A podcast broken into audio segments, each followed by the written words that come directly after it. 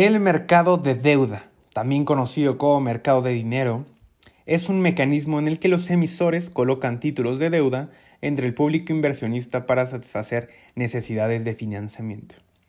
El mercado de dinero y de deuda es simplemente que los emisores colocan títulos de deuda en el público inversionista.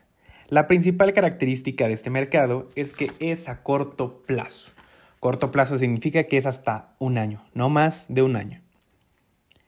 Los emisores están siendo los gobiernos, los bancos y las empresas, teniendo como intermediarios del gobierno directamente Banco de México, mientras que por los bancos serían obviamente también bancos y casas de bolsa, y en las empresas sería únicamente intermediario casa de bolsa.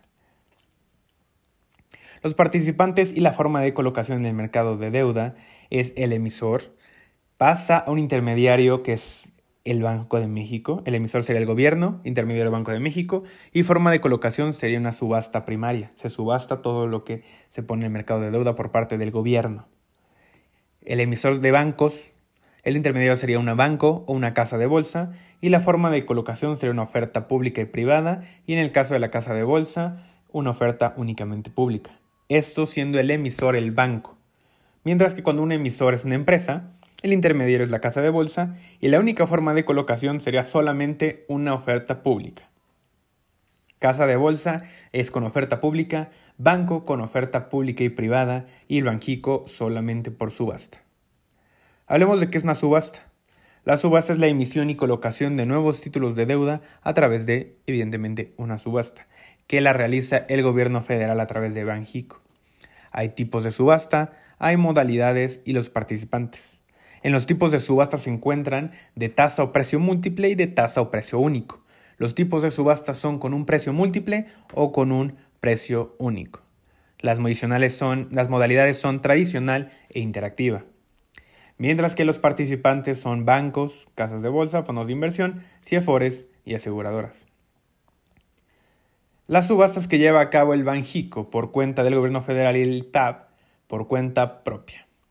El gobierno federal subasta CETES, Bondes, Udibonos y bonos a tasa fija. El gobierno federal se encarga de emitir bonos como el CETES, el Bondos, el Udibono y bonos a tasa fija.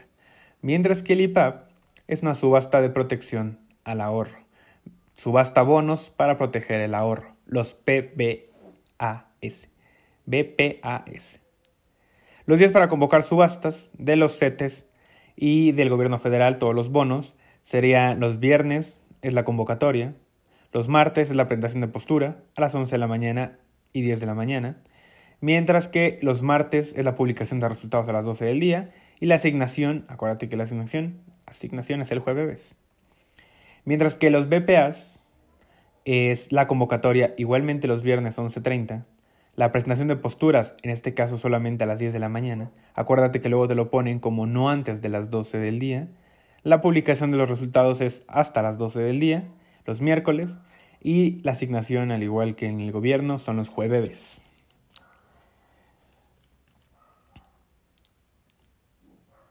Los plazos de liquidación pueden ser mismo día, 24 horas, 48 horas, 72 horas y 96 horas, como 1996. Así que mismo día, 24 horas, 48 horas, 72 horas y 96 horas para el plazo a liquidar. Tenemos indicadores de deuda. Banjico tiene 4 tipos de indicadores de deuda. Los UDIs, los TIIE, las tasas de interés interbancaria un día y el tipo de cambio fix. Los UDI se dan a conocer el 10 y el 25 de cada mes por Banjico. Realizan la conversión del componente inflacionario mientras que mantiene una unidad monetaria deflactada. Los UNIs se dan a conocer 10 y 25 de cada mes por Banjico, realiza la conversión del componente inflacionario y mantienen una unidad monetaria deflactada, los UNIs. El TIE es determinado por el banco en plazos de 28, 91 y 182 días, determinado por Banco de México, 28, 91 y 182 días. Participan como mínimo 6 bancos, acuérdate, TIE, 6 bancos. Y solo se toma una muestra X por institución. Créditos bancarios, emisión de títulos de deuda y futuros. Pasemos al tipo de cambio fix. El FIX es determinado también por el Banco de México, muestra mínima de 4 bancos, FIX 4, TIIE 6, TIIE 6, FIX 4. El FIX tiene contratos de importaciones y exportadores. Es temas 12, se publica a las 12. Y tenemos la tasa de interés interbancaria a un día. Es la tasa objetivo. La tasa de interés interbancaria a un día es la tasa objetivo que ocupa Banjico para el control de política monetaria. Si te preguntan cuál es la tasa de objetivo del Banjico, es la tasa de interés interbancaria a un día. Y hablemos de las tasas de fondeo. Acuérdate que las dos tasas de fondeo son operaciones en directo y en reporto a plazo de un día hábil. Tasa de reporto con un plazo de un día hábil con títulos emitidos por la TESOFE, IPAB y Banco de México cuando es un tasa de fondeo gubernamental. Mientras que un tasa de fondeo bancario es cuando lo hacen certificados de depósito, pagares bancarios y aceptaciones bancarias. Acuérdate que las operaciones en directo y en reporto de un día bancario con certificaciones de depósito en bancos y aceptaciones bancarias son de fondo tasa de fondeo bancario, mientras que cuando es de Banco de México es un tasa de fondeo gubernamental. Es en directo y un reporto de plazo de un día hábil. En directo y en reporto en plazo de un día hábil. Cuando sea de Banjico es gubernamental y cuando sea de bancos es bancario. También tenemos los tipos de tasa.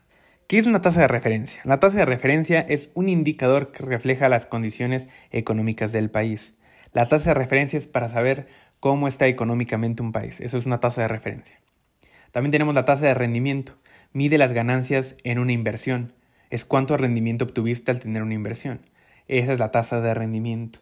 La tasa cupón es la tasa de interés fijo pagada por el emisor de instrumentos. La tasa de cupón no es nada más que la tasa de interés fija pagada por el emisor por instrumentos. La tasa sobretasa de un bono. La sobretasa de un bono es cuando el intermediario ofrezca cubrir una tasa adicional a la establecida por el emisor en el mercado primario. Es una sobretasa de un bono. Es un premio, podríamos decirlo. Es la sobretasa, es ese excedente que tú ganas al obtener un crédito, en un título, en una emisora. Tenemos los tipos de bono. Tenemos 4 tipos de bono principales. El bono cupón cero, que título que no paga intereses donde su vida, es un título cupón cero, no tiene intereses. El cupón cero, bono cupón cero, no tiene intereses durante su vida. Tenemos un bono amortizable, que se abonan periódicamente interés y capital. El amortizable, periódicamente interés y capital. Bono fijo y revisable, es el que se revisa cada 182 días y puede manejar tasa de interés fija o variable. Bono fijo y revisable es 182 días se revisa, cada 182 días se revisa y puede ser una tasa de interés fija o variable. El bono bullet, puede o no tener cupones que impliquen el pago de interés, pero amortizarán el capital de vencimiento. El bono bullet amortiza el capital al vencimiento, amortiza el capital cuando vence, pero puede o no tener cupones que impliquen interés, pagar interés. Eso es un bono bullet. En los bonos cupón cero tenemos los CETES y los PRLB. En un bono cupón cero se refiere a CETES y PRLB. Mientras que un bono cuponado, que tiene días por vencer 28, se encuentran los Bondes 28 y los BPAG 28, 91, 82, ya que los BPAG se pueden vencer en 28, 91 u 82, 182 días. Tienen una tasa variable. Los bonos cuponados como el Bondes 28 y el BPAG 28, 91 o 182 tiene tasa variable. Mientras que los días por vencer de 182 días son los bonos M y los Udibonos. Los bonos M y los Udibonos son con días por vencer de 182 y tienen tasa fija o tasa real. Los Udibonos y los bonos M, 182, tasa real. Bono cuponado Bondes D, 28, BPAG 28, 91, 82, tasa variable. Y el cupón cero es CETE y PRLB. Tipos de bonos en los que se pactan cupones de interés referenciados a una tasa de interés a la que se le asigna un spread o prima es una tasa de interés flotante. Un spread o una prima que se le asigna una tasa de interés es una tasa de interés flotante. Flotante es cuando se le agrega una prima o un spread. Tenemos los instrumentos del mercado de deuda. Tenemos los que son puestos por el gobierno. Aquí acuérdate de la hoja de colores. Los primeros siempre van a ser rojos. El CT tiene un valor de 10 pesos. Mientras que el bono M, el Bondes, el BPAG 28, el BPAG 91 y el BPA 182 tienen un valor de 100 pesos. El Udibono a 182, el CBIC y el PIC tienen un valor de 100 UDIs. Y el UMS tiene un valor de $1,000. Todos estos son emitidos por gobierno. El CETE, el bono M, el Bondes D, el BPAG 28, el BPAG 91, el BPA 182, el Udibono, el CBIC, el PIC y el UMS. Acuérdate que el CETE tiene una tasa de descuento y vale 10 pesos. El bono M 182 tiene una tasa fija y vale 100 pesos. El Bondes 28, el Bondes D tiene 28 y tiene una tasa variable. Igualmente que el BPAG 28, el BPAG 91 y el BPAG 182 valen 100 pesos y tienen una tasa variable. El Udibono 182, el CBIC y el PIC tienen una tasa real y valen 100 UDIs. Mientras que el UMS, el hasta bajito del gobierno, tiene una tasa fija y vale $1,000. Los instrumentos de deuda emitidos por bancos, ya dejamos atrás los gobiernos, ahora por bancos, es el PRLB, el CD, el BBD, la obligación sub y el SEBUR. PRLB, APS, CD, BBD, obligación sub y el SEBUR. El PRLB tiene un valor de 100 pesos con una tasa de descuento, mientras que el CD y el BBD también valen 100 pesos, pero su tasa es variable. Mientras que la obligación sub y el SEBUR pueden valer 100 pesos, $100 o 100 UDIs. Obligación sub, $100, 100 pesos o 100 UDIs, al igual que el SEBUR, que vale 100 pesos, $100 o 100 UDIs. Estos últimos dos pueden tener una tasa fija o variable. Mientras que pasando a los instrumentos de empresas, recuerda que ahí está el PACOM, el CPO, el CEPI, obligaciones de largo plazo y también tiene dos tipos de SEBUR.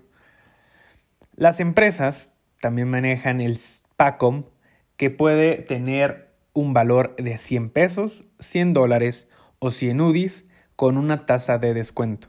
El PACOM, 100 pesos, $100 o 100 UDIs con una tasa de descuento. Los CEPOS y CEPIs tienen una tasa variable con un valor de 100 pesos. CEPIs y CEPOS, tasa variable, 100 pesos. Mientras que las obligaciones de largo plazo, junto con un tipo de SEBUR, pueden valer 100 pesos, $100 o 100 UDIs con una tasa que puede ser fija o variable. Las obligaciones de largo plazo de empresas y los SEBURs que emite una empresa pueden valer $100, 100 pesos o 100 UDIs, con una tasa que puede ser fija o variable. Mientras que las empresas también emiten un tipo de SEBUR, el cual igual vale 100 pesos, $100 o 100 UDIs, pero puede tener únicamente una tasa de descuento. Tenemos los tipos de valor. Acuérdate que son las iniciales. Cuando veas un inicial BI, es CETES con impuestos.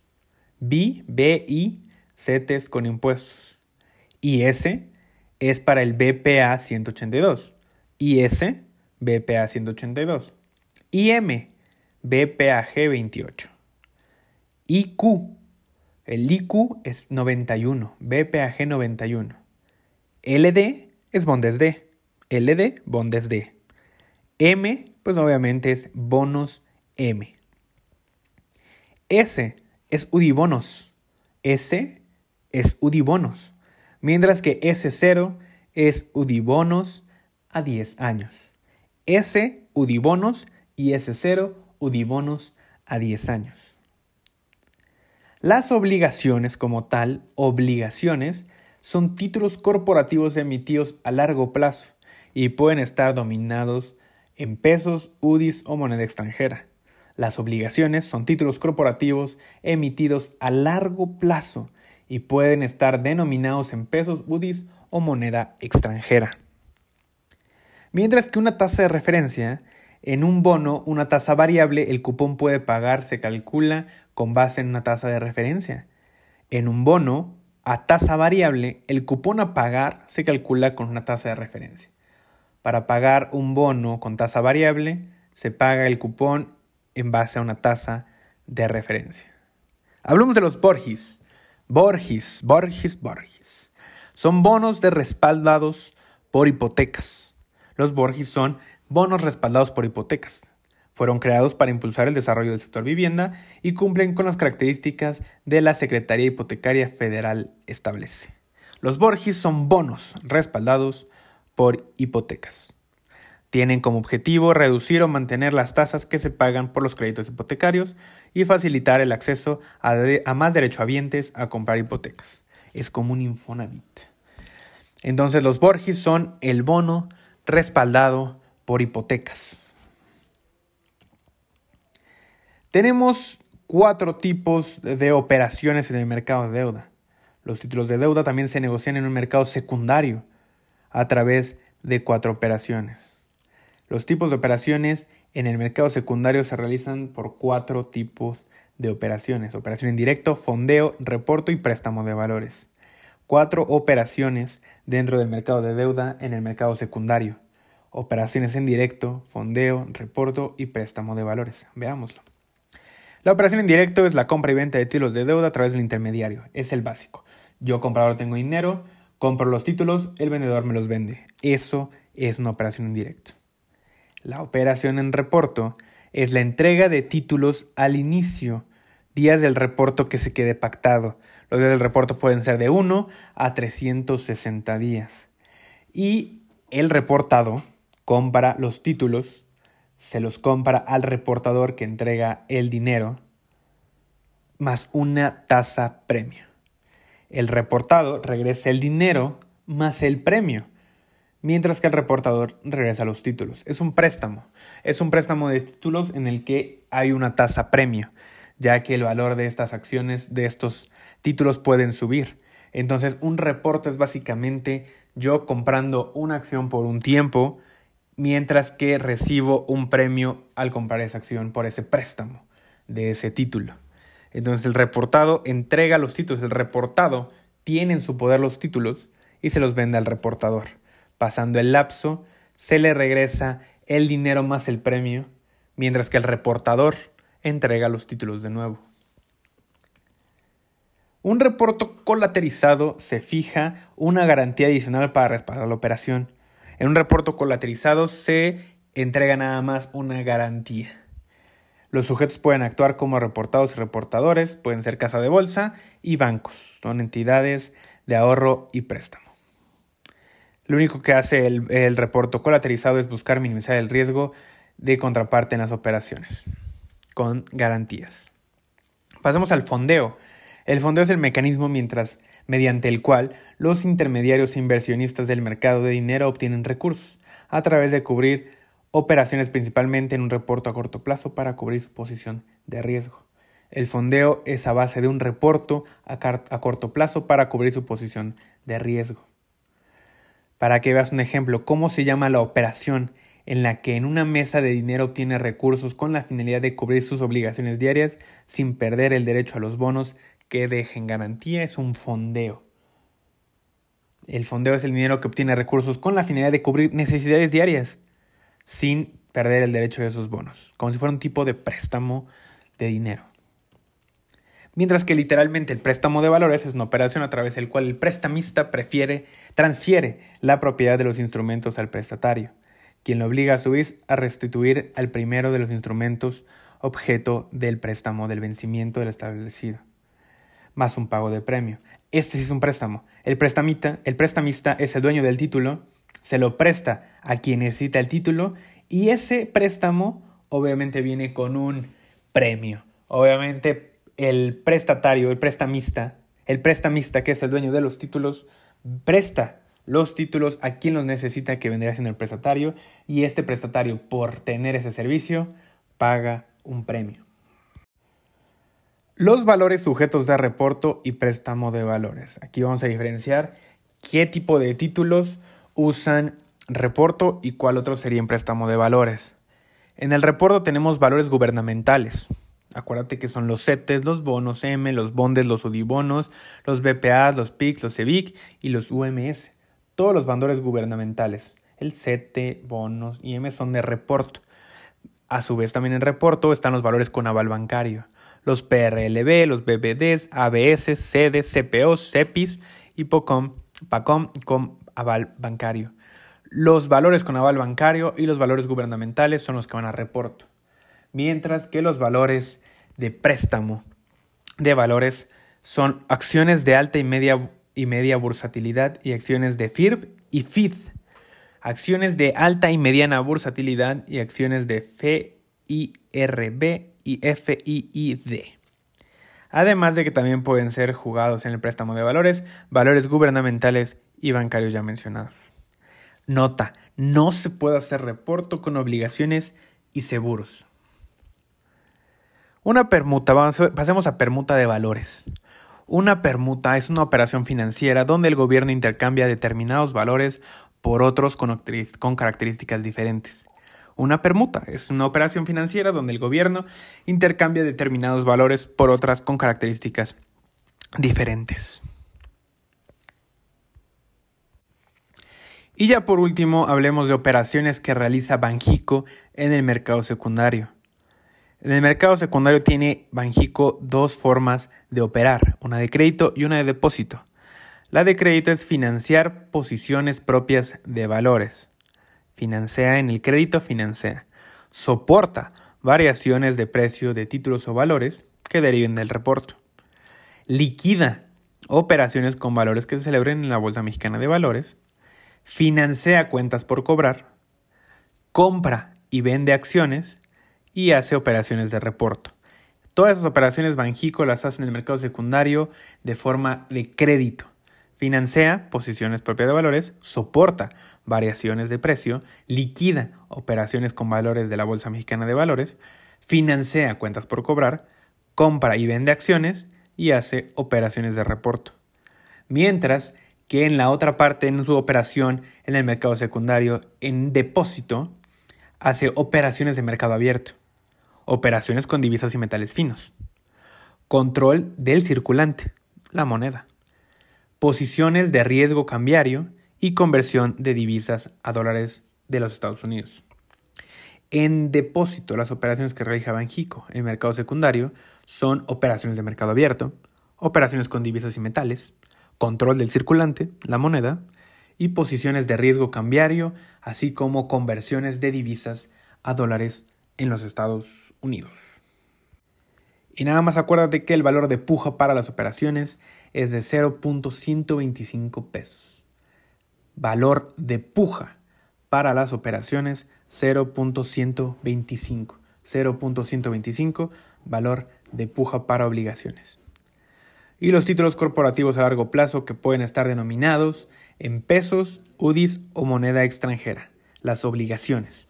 Títulos corporativos a largo plazo que pueden estar denominados en pesos, UDIs o moneda extranjera. Esas son las obligaciones.